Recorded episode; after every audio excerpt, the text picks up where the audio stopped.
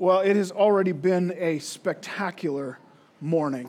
Um, worshiping together. Um, actually, it started before most of you got here. If, if you're not serving, you're missing out. We just have a great time. There's something awesome about coming in here uh, I came a little bit early. These guys are here a lot early, and, and they're practicing, and we get to worship while we're setting up chairs and serving the Lord.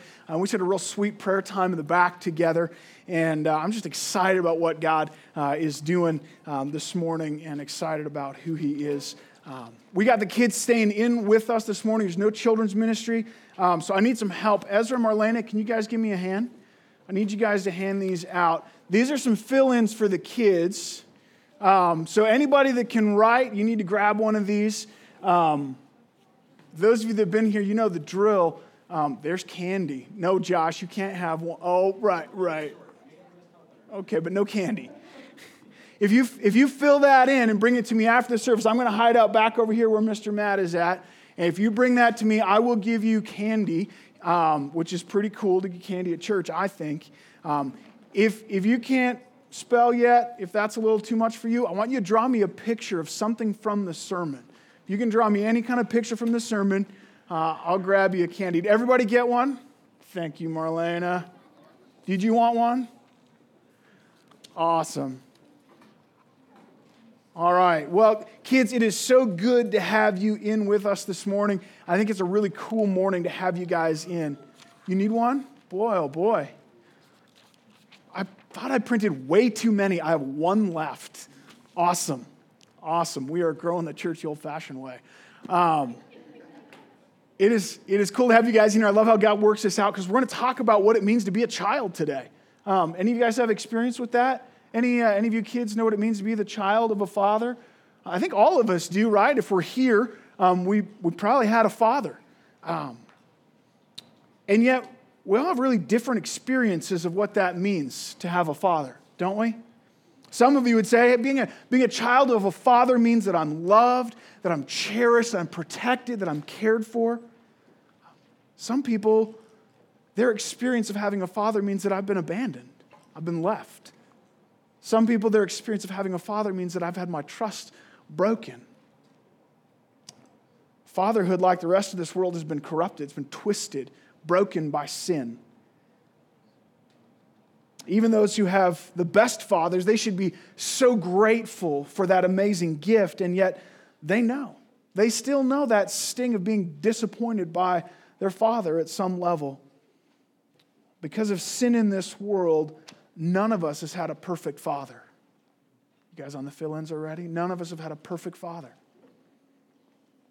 Because of sin, being the child of a father, uh, means radically different things to all of us. And that's why it's so important as we come to a, a text like we have this morning here.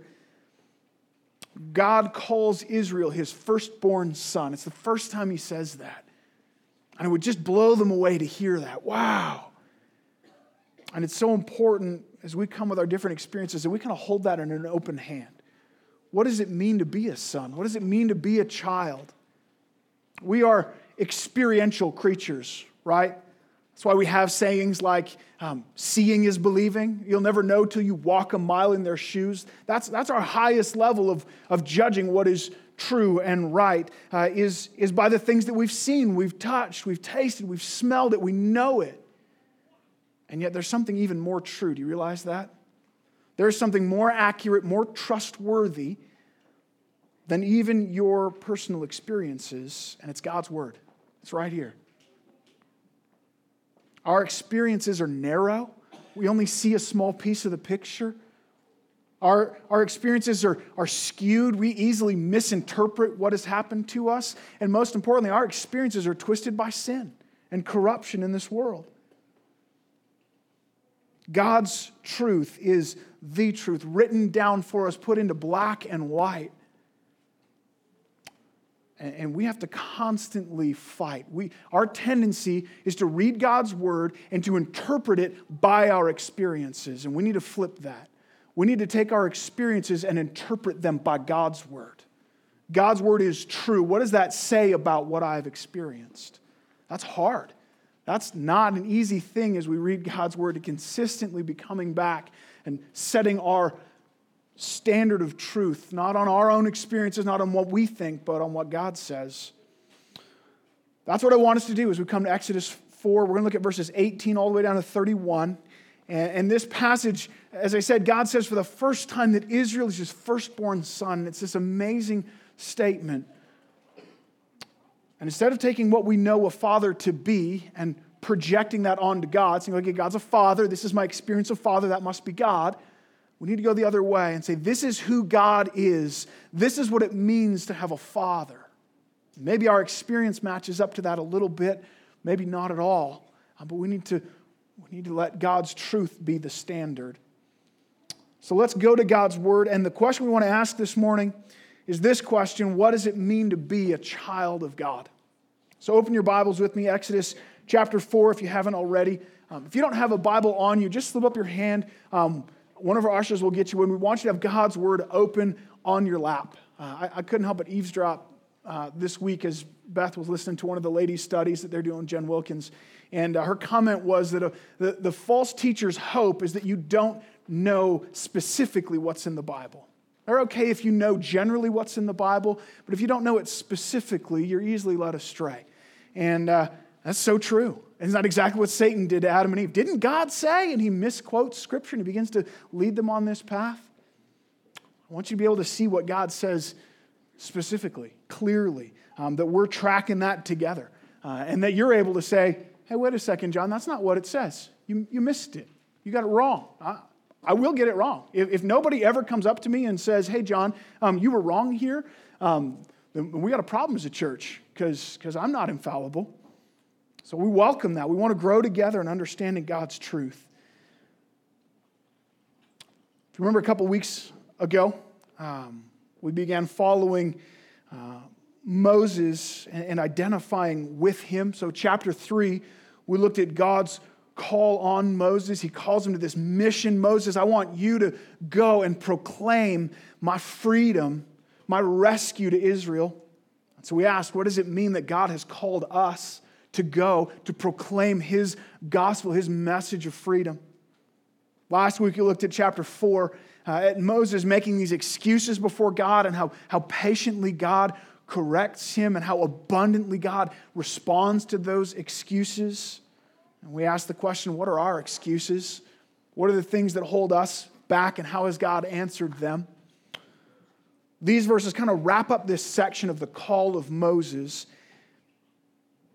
And it's God teaching Moses this is what it means to follow me, this is what it means to be my child. See, if Moses is going to lead the people of Israel and teach them about what it means to be the people of God, then Moses needs to know that himself. He needs to be walking in that. Elders, did you catch that? We're sheep first. We need to know what it means to be children of God before we can even begin to lead the children of God. So let's take this one section at a time. Chapter 4, I'm starting at verse 18. We're going to go down to verse 23. And what we, what we need to see from this passage is that a child of God ought to know the love of God. A child of God ought to know the love of God. It says this Moses went back to Jethro, his father in law, and said to him, Please let me go back to my brothers in Egypt to see whether they're still alive. And Jethro said to Moses, Go in peace. And the Lord said to Moses in Midian, Go back to Egypt, for all the men who are seeking your life are dead. And so Moses took his wife and his sons and had them ride on a donkey, and he went back to the land of Egypt. And Moses took the staff of God in his hand. And the Lord said to Moses, When you go back to Egypt, see that you do before Pharaoh all the miracles that I've put in your power. But I will harden his heart, so that he will not let the people go. Then you shall say to Pharaoh, Thus says the Lord, Israel is my firstborn son, and I will say, and I say to you, Let my son go, that he may serve me. And if you refuse to let my son go, behold, I will kill your firstborn son. It's interesting, the first time that this is the first thing that, uh, that Moses does after hearing from God is he goes and asks Jethro for his permission. Just want to just want to camp on that for a second. It's kind of a kind of a detour, but I think it's significant. Uh, we live in a society where everyone just wants to go their own way. I'm going to figure out what's right. I don't care what anyone else says. I'm, I'm just going to do my thing. And, and, and God is often used as the fall guy, right? Not, not that we're carefully reading God's word and saying, no, I'm obeying a, a clear command from God, but we say things like, God wants me to do this. God told me to do that. And then we charge off on our own. Listen, Proverbs 18:1, whoever isolates himself seeks his own desire. He breaks out against all sound judgment. Moses actually did hear from God clearly and directly. And as a grown and married man, he still goes back to his father in law and says, Jethro, will you give me your blessing? What do you think about this? I want to, I want to go back to Egypt. That takes humility. That's what wisdom looks like. That's significant. I assume that he told Jethro more than what's said here. I think this is just a summary. Um, and, and, the phrase to see if they're still alive, um, that's kind of a, a, a, a, colloquialism, but that's not a good word for kids to understand. Um, that's just a way of speaking. It's to check on them. I'm going to go and see how they are. But this picks up again on, on some neat literary features that we were following earlier. Uh, kids, you remember last time you were in, we looked at, at chapter 2, verse 11 and it said that Moses went out to his people to see their burdens. Do you remember that? And it was significant that, that he was beginning to identify with his people. He had grown up in the palace with the Egyptians. And, and finally, in chapter 2, it says he went out to see his people. And then that word see, we talked a lot about that. It, it was, it's a powerful word. It speaks of, of seeing leading to action. It, it, was a, it was investigating in order to do something. And so as Moses went out to see his people, what happened? What did he do the first time? Do you remember? He killed the Egyptian slave driver. Moses didn't wait for God. He didn't trust in God's time. He didn't have God's power with him, sending him. He acted on his own. And then at the end of chapter 2, that word comes up again, but it's no longer Moses who saw his people. Who was it that saw his people? It was God. God saw. And now, oh boy, this is gonna, this is building anticipation. It's coming. What's, what's God gonna do? And that leads directly then into the story of the burning bush and God preparing Moses. So here in chapter 4, verse 18, once again, uh, that same language is used. Moses is identifying with his people. That, that word, my brothers, here, that's the same word is used for my people back in 211. And the word see here is the same word. I think he's, he's pointing us back. Hey, remember the first time that Moses saw his people and then acted? Now he's coming back, but this time he's been prepared by God, sent by God. Uh, and, and then, uh, verse 20, he takes his wife and his sons and the staff of God in his hands. Last week we looked at the staff and what that meant, representing God's absolute power, his power over sin and darkness and death and evil.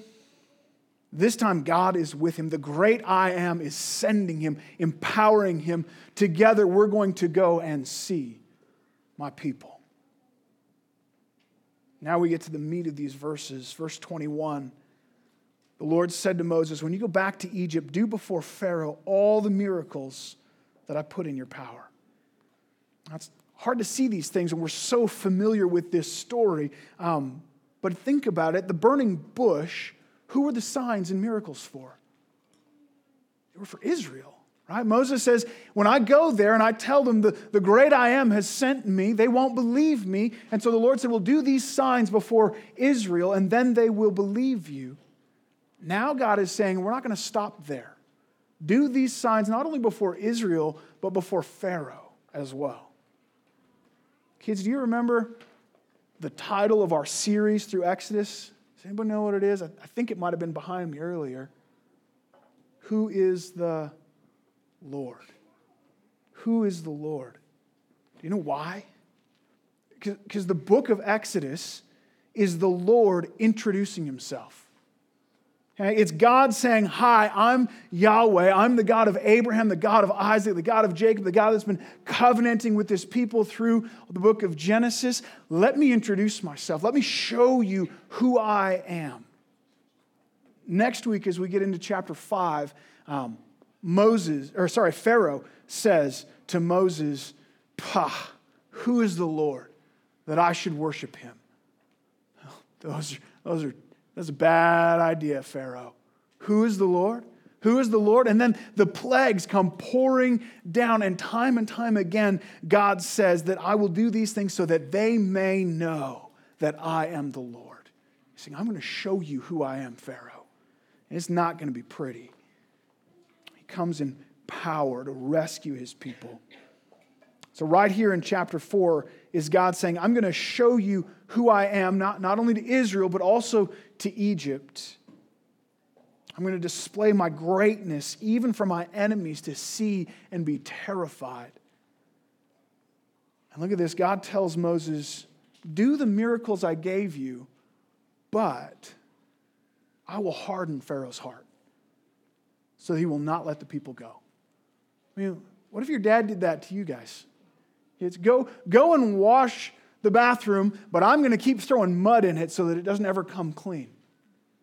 Right? What? God, what are you doing? Why are you hardening Pharaoh's heart? God, isn't, isn't God's desire to set his people free? Isn't that what he's trying to do? No, it's not all he's trying to do. He's trying to introduce himself, he's trying to show who he is. Kids, do you think I'm strong? Come on, help me out. Help me out. Who thinks I'm, who thinks I'm pretty strong? Come on, come on. Mr. Terry thinks I'm strong. All right. I'm going to prove how strong I am. I'm going to prove how strong I am by arm wrestling. All right? And I'm going to prove, who should I arm wrestle? I'm going to prove how strong I am by arm wrestling Hannah. Hannah, come here. Ready? We're going to arm wrestle. I'm going to show how strong I am. Oh, I beat Hannah. Aren't I strong? Aren't you impressed? Come on. That's not amazing? Now, if I wanted to show how strong I was, I'd have to maybe arm wrestle Hannah's daddy or Hannah's grandpa. I'm not going to do that. We're going to just pretend that I could beat them. Right? The stronger the person I beat, the more you see my strength, the more impressed you are with me. Right? God says, I'm going to show how strong I am. And I'm going to take down Pharaoh. Now, Pharaoh was the king of the most powerful nation in the world. Pharaoh told his people, I am a God. And they didn't argue with him. So God says, I'm going to show my strength by taking down the most powerful person in the world. But you know what? That's not enough. He's, he's just little to me. I'm going to make him stronger so that when I beat him, it's more impressive. God actually makes Pharaoh stronger to show how strong he is. It's amazing. But if you think about it, if Moses had got in and just done the first sign, think about it. He walks in and he, and he drops his staff down and it becomes a serpent. And, and Pharaoh goes, I hate snakes. Go, fine, take the people. It's over. Let them go. Well, it's done. Right? If, if Moses goes in and does the first plague, he turns the Nile into blood, and Pharaoh goes, Oh, ew, blood, I hate blood. Just get out of here. Take the people. It's okay. I surrender. God would not have had the opportunity to display his power in the other nine plagues. And so God strengthens Pharaoh. God tells Moses, I'm going to harden Pharaoh's heart so that he will not let the Israelites go. I think is really cool. Back in, in chapter uh, 319, the Lord tells Moses, a little hint toward this already. He says, I know the king of Egypt will not let you go unless compelled, forced by my mighty hand. And the word mighty there is the same word that's used here for harden. God's playing both sides. He says, I'm going to come with my mighty hand and I'm going to make Pharaoh mighty, and there's going to be a battle so that he can show his power. Peter Enns, who's a smart guy who wrote a book on the book of Hebrews, uh, Exodus, um, he says this He says, Pharaoh is God's plaything. Pharaoh's his toy. You guys ever take your toys? My, my sister had Barbies we had G.I. Joes, and we would make the G.I. Joes beat up on the Barbies, right? We, we do what I want with them. He says, That's how God is with Pharaoh. He's playing with him, he's using him as his toy, as his tool. And we sneak a peek ahead to Exodus 9:16. Listen what the Lord says to Pharaoh. He says, Pharaoh, for this purpose I have raised you up to show you my power, so that my name, he's introducing himself, so that my name might be proclaimed in all the earth. Pharaoh, I brought you here for this reason. You thought you did this king thing all on your own? No, no, no. I put you here. I did this so that I could show my greatness. I get it, this raises all kinds of questions about God's sovereignty and, and man's free will. And, and if God raised Pharaoh up for this reason, is Pharaoh still guilty of it? And, and does, does God just control this, or does Pharaoh have any choice in the matter? Uh, books have been written about it. And the short answer is yeah, God is completely in control. And yes, Pharaoh is making decisions for which he is accountable. And for one and the same action, God is completely praiseworthy for all of the good that he works out of it, and Pharaoh is completely wicked for all of the evil that he accomplishes through it. And if you want to dig deeper into that, well, you need to come back in three weeks when we get to chapter seven. That's where we're going to dig into this and what it means that Pharaoh hardened his own heart and God hardened Pharaoh's heart and, and all of that. But the question here is why? Why does God harden Pharaoh's heart? Why is he displaying his power? What's the goal of all of this? And I think verse 22, God tells us why he's done it. He's made this big fight, he's making this grand display. And the message he's trying to get across is then you will say to Pharaoh, Thus says the Lord, Israel is my firstborn son. Wow. First time that God's used this language what does that mean? Why doesn't he say, Israel is my servant? He says that other places. Why doesn't he say, Israel is my pet or Israel is my trophy? Wouldn't that have been true? But none of those things express exactly what God is trying to teach here. He's saying that this display is to show my deep, passionate love for my son, for my people. It's all motivated by love. I love Israel like a son, like a, like a firstborn son. How much? And enough to turn the Nile River into blood. Enough to fill Egypt with frogs and gnats and flies and locusts. Enough to cover the people of Egypt with boils. Enough to, to put the entire nation under darkness, to black out the sun, even to kill the firstborn children of Egypt. God says, I love them enough to totally annihilate anyone who would stand against them. The 10 plagues is God screaming out, Look how much I love my people. Look how much I love my people. The Exodus wasn't just about coming out of Egypt either. That's, that's half of an Exodus. The, the Exodus was about God bringing his people out of Egypt and into his presence. That's half the book, is how to come into the presence of God and then bringing them into the promised land. That's where the Exodus finds its completion. I don't know what it means for you to be the child of a father in, in your experience. But to be the child of God means to be loved. It means to be loved loved with an unstoppable love, love with an immovable, immeasurable love. And the absolutely amazing thing is this all of this stuff throughout Egypt, this huge display, God flexing his muscles, upsetting the laws of nature, stopping the sun as a show of his love, that's just the beginning. This isn't, this isn't the climax of it, this is just pointing forward. God said to Pharaoh, I will kill your firstborn son to show my love for my children. But the fullest display of God's love is that he would kill his own firstborn son to show that love, to rescue his people. Kids, somebody tell me, what does John 3.16 say?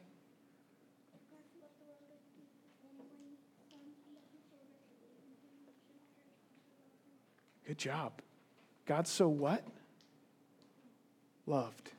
God so loved the world that he sent his only son. Romans 5 8, God shows his love for us in this that while we were still sinners, Christ died for us. Ephesians 2, but God, because of the great love with which He loved us, even when we were dead in our trespasses and sins, made us alive together with Christ. The death of Jesus on the cross is a display of the magnificent wonder of God's love for His people, His children. And I get that there's more going on than just that, but it is that. Do you know that love? Do you understand that God of love? Do you rest in that love? I don't know about you. I grew up thinking of God as angry. I don't know where I got that idea. I had a good father, but I grew up just thinking of God as angry, as a God that scowled at me in disappointment, as a God that demanded from me more than I could ever give. And I, and I kind of grew to hate God. I was totally wrong about God. The Bible paints this picture of God first and foremost who is loving toward his children.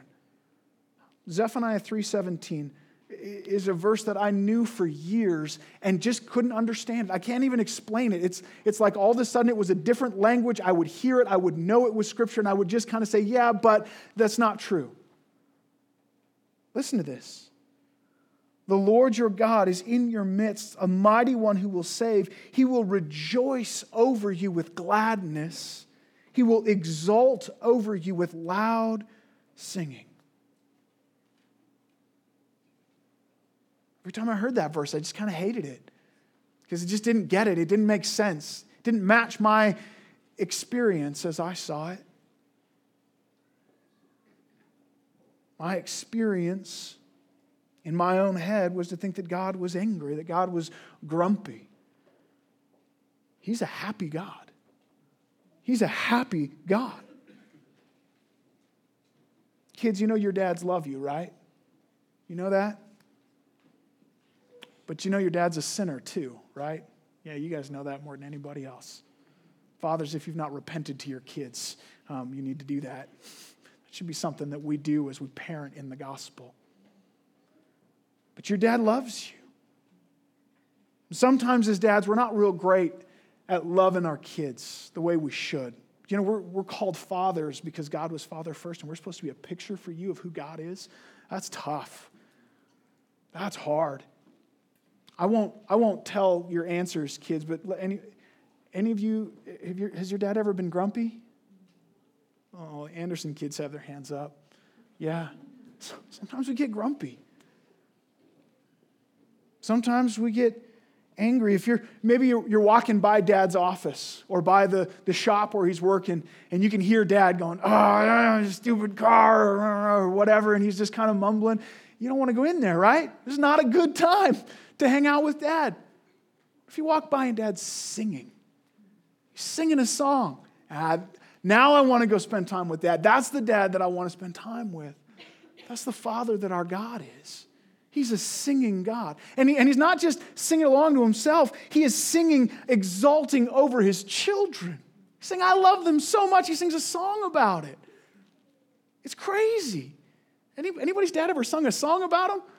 I did. I didn't know that. Sometimes I get a little goofy. All right. God is a God of joy who rejoices over his children, he sings over them. The Lord's preparing Moses to lead the people of Israel. And, first and foremost, he wants them to understand Moses, you've got to know I'm a God of love. Israel's my son. A child of God ought to know the love of God. That's amazing. I hope you know that. I hope you can rest in that, that that's where you go back to find your, your identity. And only after that, only after making this declaration of his unstoppable love and how he's going to display it in Egypt through all of these plagues and rescuing the Israelites, then he sets out to teach Moses the next thing. A child of God ought to know or to walk in love for God. So we ought to know the love of God and then walk in love for God.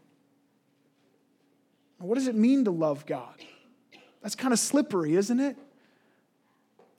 And I think when we talk about love for God, um, it ought to be in our hearts and our emotions, and we ought to feel love for God. But the Bible also teaches that it ought to come out in our actions, to play out in how we live. 1 uh, John 5 3, for this is the love of God that we keep his commandments. And his commandments are not burdensome. Oh, that last part's tricky, isn't it?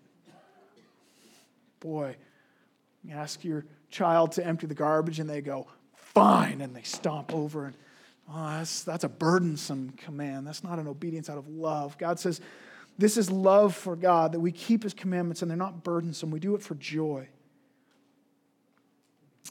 And he teaches Moses how to do that. He teaches Moses what that looks like, showing him both that there is discipline when you disobey and there's blessing when you obey. So to walk in love for God means first to turn from sin. To turn from sin. Um, we see this in, in verses 24 to 26. Uh, some would say the strangest and most difficult verses of the whole book of Exodus. At a lodging place along the way, so Moses is headed off. He's going to, going to Egypt, and at a lodging place along the way, the Lord met him and sought to put him to death. And Zipporah took a flint and cut off her son's foreskin and touched Moses' feet with it and said, Surely you are a bridegroom of blood to me. So he let him alone. And it was then that she said, A bridegroom of blood because of the circumcision. Or what just happened there? what is going on? Well, it seems totally random and, and confusing, but, but I, think it's, I think it's here on purpose, and I think it's, I think it's here for our instruction. We know this Moses had been disobeying God. The whole nation of Israel, God's chosen people, his beloved children, where did it begin? Who was the first one? Anybody know? Abraham, right? I'm the God of Abraham, of Isaac, and of Jacob. God went to Abraham and said, Abraham, I'm going to put my love on you. I'm going to care for you. I'm going to build your family into this great nation. I'm going to bless the whole world through you. I'm going to make a covenant with them. Remember, we talked about a, a covenant, God's never stopping, never giving up, unbreaking, always and forever love. I'm going to put my love on you, Abraham, but, but this is going to be the sign of my covenant, the, the mark of my promise. It's circumcision. That's, that's how they were to say, We are the people of God. For some reason, Moses had not circumcised his son. Moses was holding back from obeying God. He's holding back from obeying God. And, and so, essentially, by his actions, he's saying, God, I want all of the blessing of, of being your people. I want to be part of the benefit of, of being the people of God without the responsibility, w- without obeying. It doesn't work that way. It's not what it means to be a child of God. Notice back in verse 23, the end of the last section there. God tells Moses, Say to Pharaoh, let my son go so that they may what? Serve me.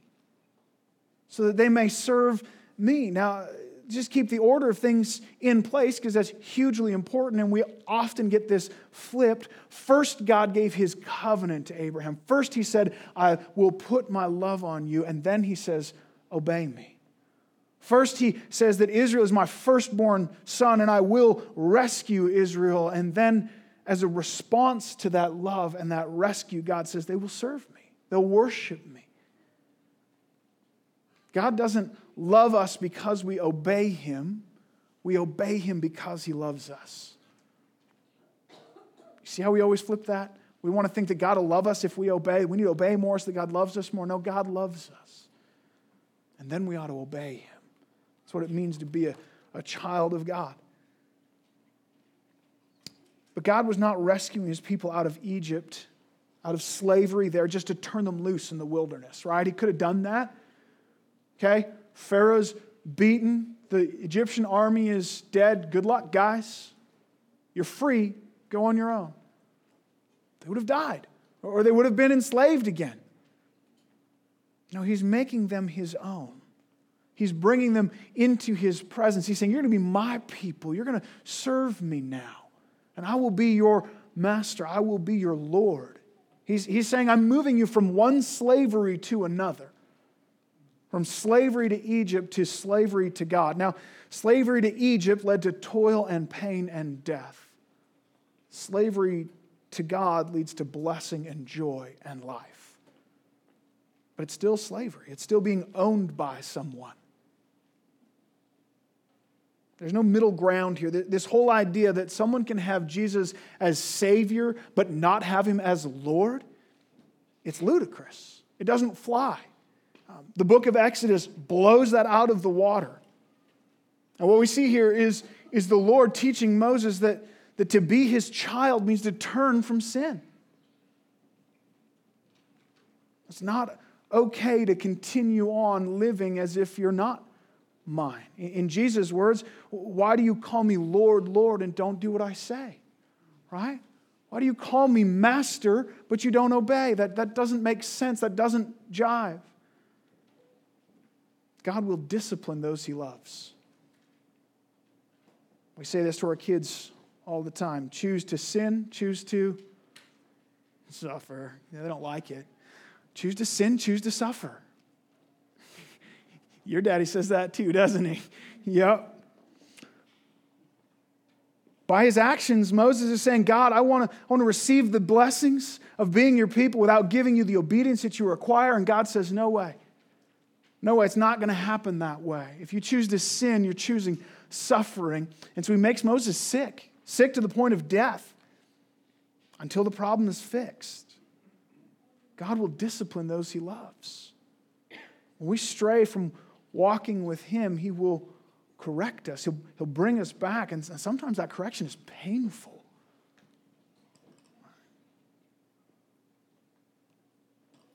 Circumcision, in many ways, parallels baptism.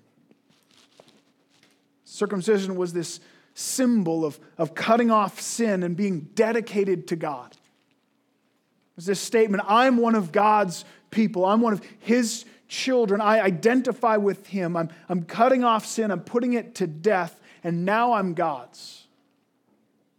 Baptism is the same thing. It's saying that old sinful me has been put to death.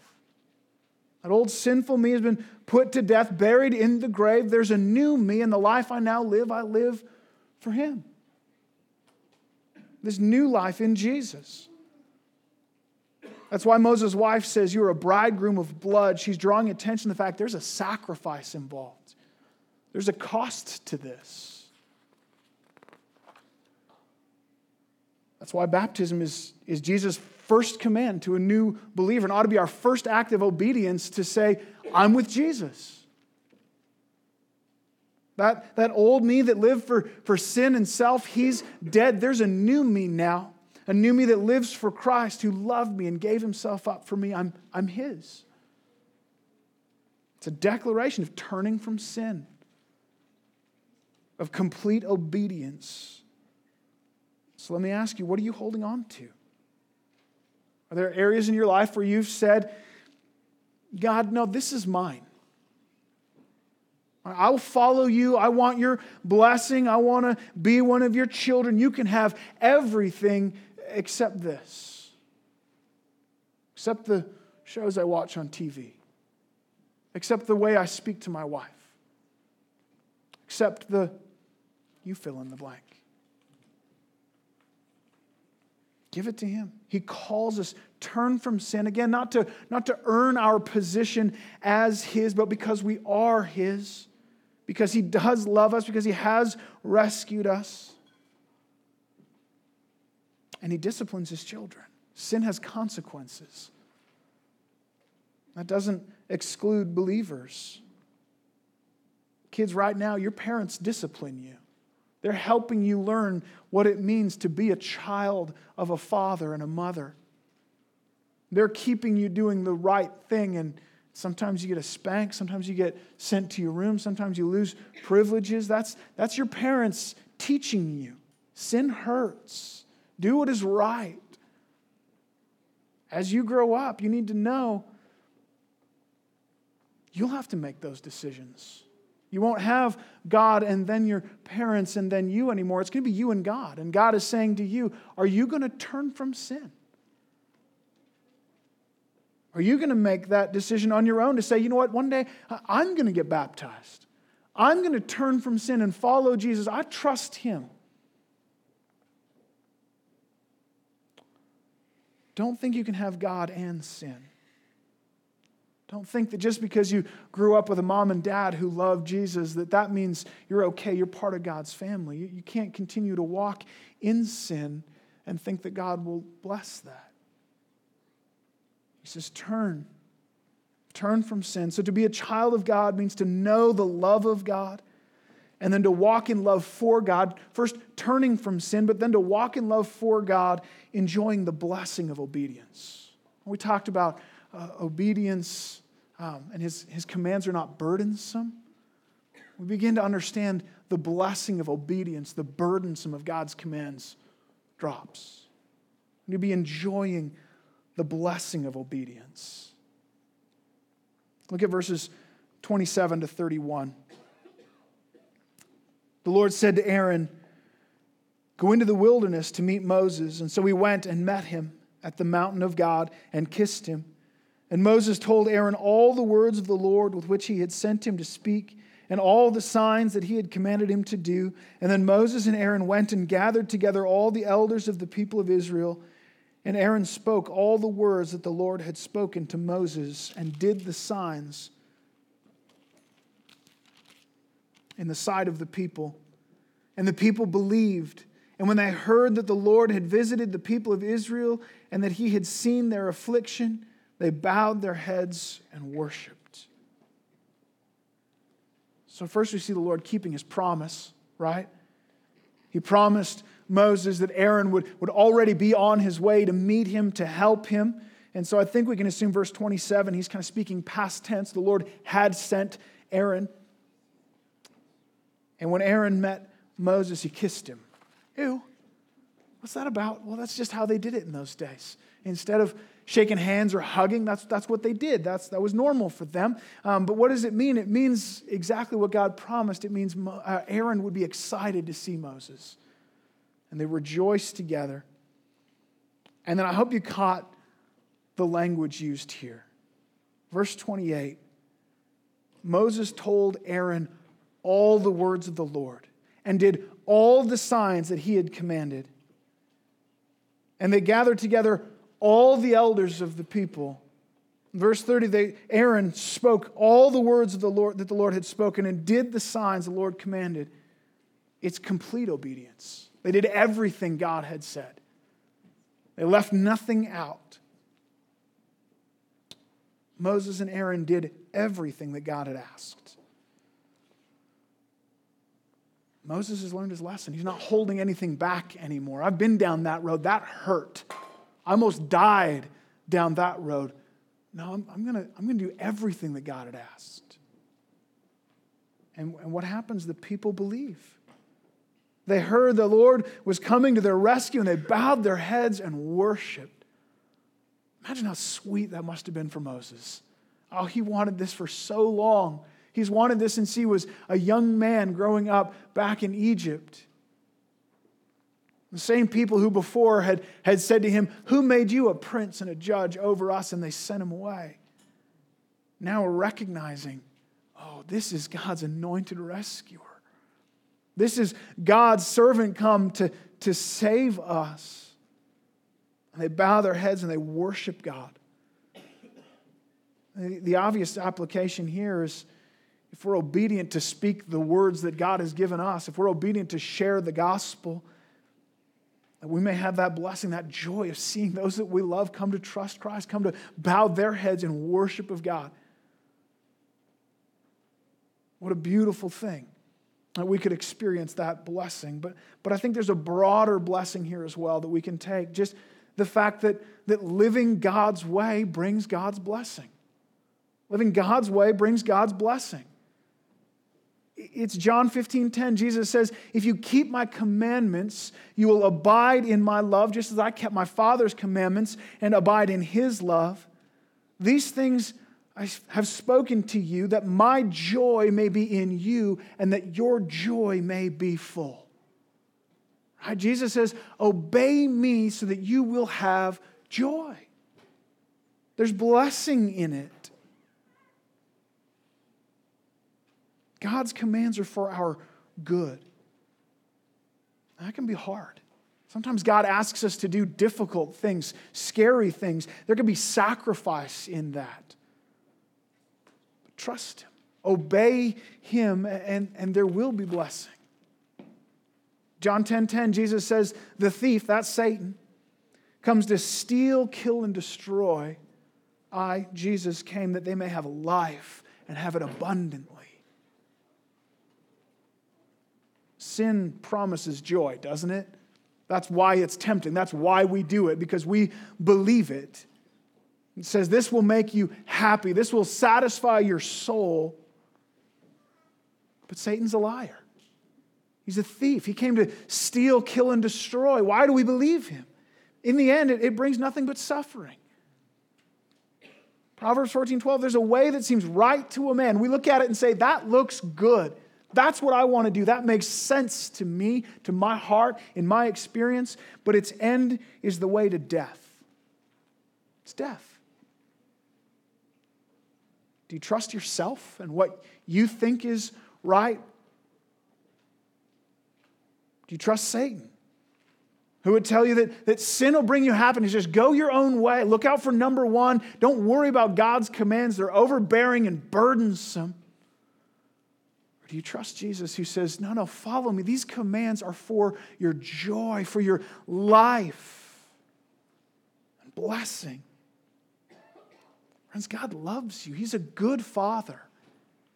He wants joy and happiness and blessing for you. Do you believe that? It's not easy to believe always. It's not easy to see it every day. It doesn't mean your life's going to be easy. It doesn't mean everything's going to just go your way and you'll have all the money you need and, and health and everything is going to be fine. No, sometimes obedience to God leads down a difficult path, but it is the path of greatest joy. It is the path of blessing. That's why it takes faith to trust in God.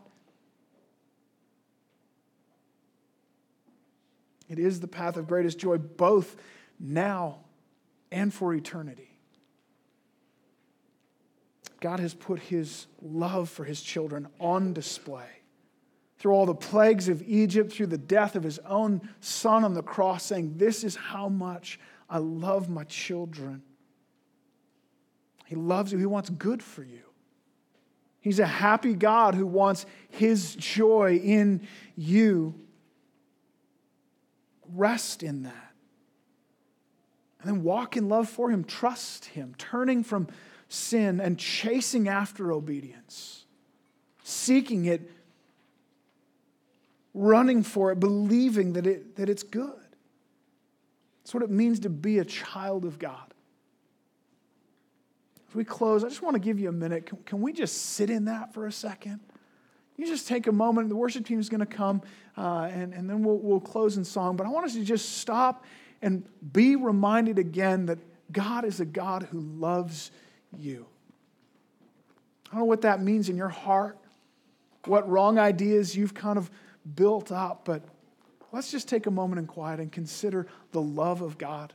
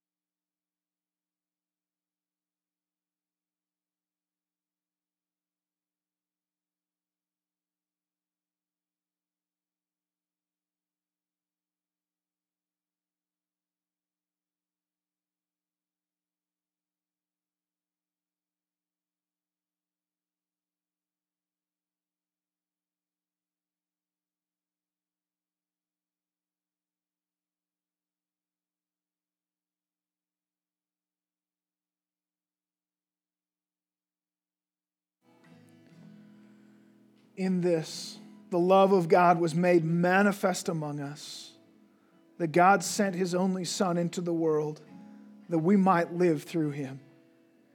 In this is love, not that we have loved God, but that he loved us and sent his Son to be a propitiation for our sins. What an amazing God we have. I hope you've maybe grown a little bit in your understanding of a God who loves you, God who rejoices over his children. You need to maybe you need to repent of some wrong thoughts you had of God. Maybe you're sitting there right now and thinking, I don't even know if I am his child. He loves his children, but I've been living separate from him. I've been continuing in sin. I haven't turned my back on sin at all. It's an amazing thing. God is an adopting God. He says, Come on in. So, what are you waiting for? Everyone who calls in the name of the Lord will be saved. Just come. Be my child. Turn from sin. Put your hope in Christ. He, he gives it freely. What an amazing God we have. I hope your, your heart has just grown a little bit in your love for Him. As Corey mentioned, uh, people here would love to, to pray with you. Um, we want to be a church that's praying together. I hope that happens up here. I hope we're praying for one another back there and, and, and through the potluck and through the week. But um, take advantage of that. That's not a weird thing. I, I don't think anyone's going to say, wow, somebody went up for prayer. Um, they're probably thinking, wow, God's at work in their heart, just like He's at work in mine. Isn't this great? Isn't that what God does when His people join together and hear from His word? I encourage you to use that.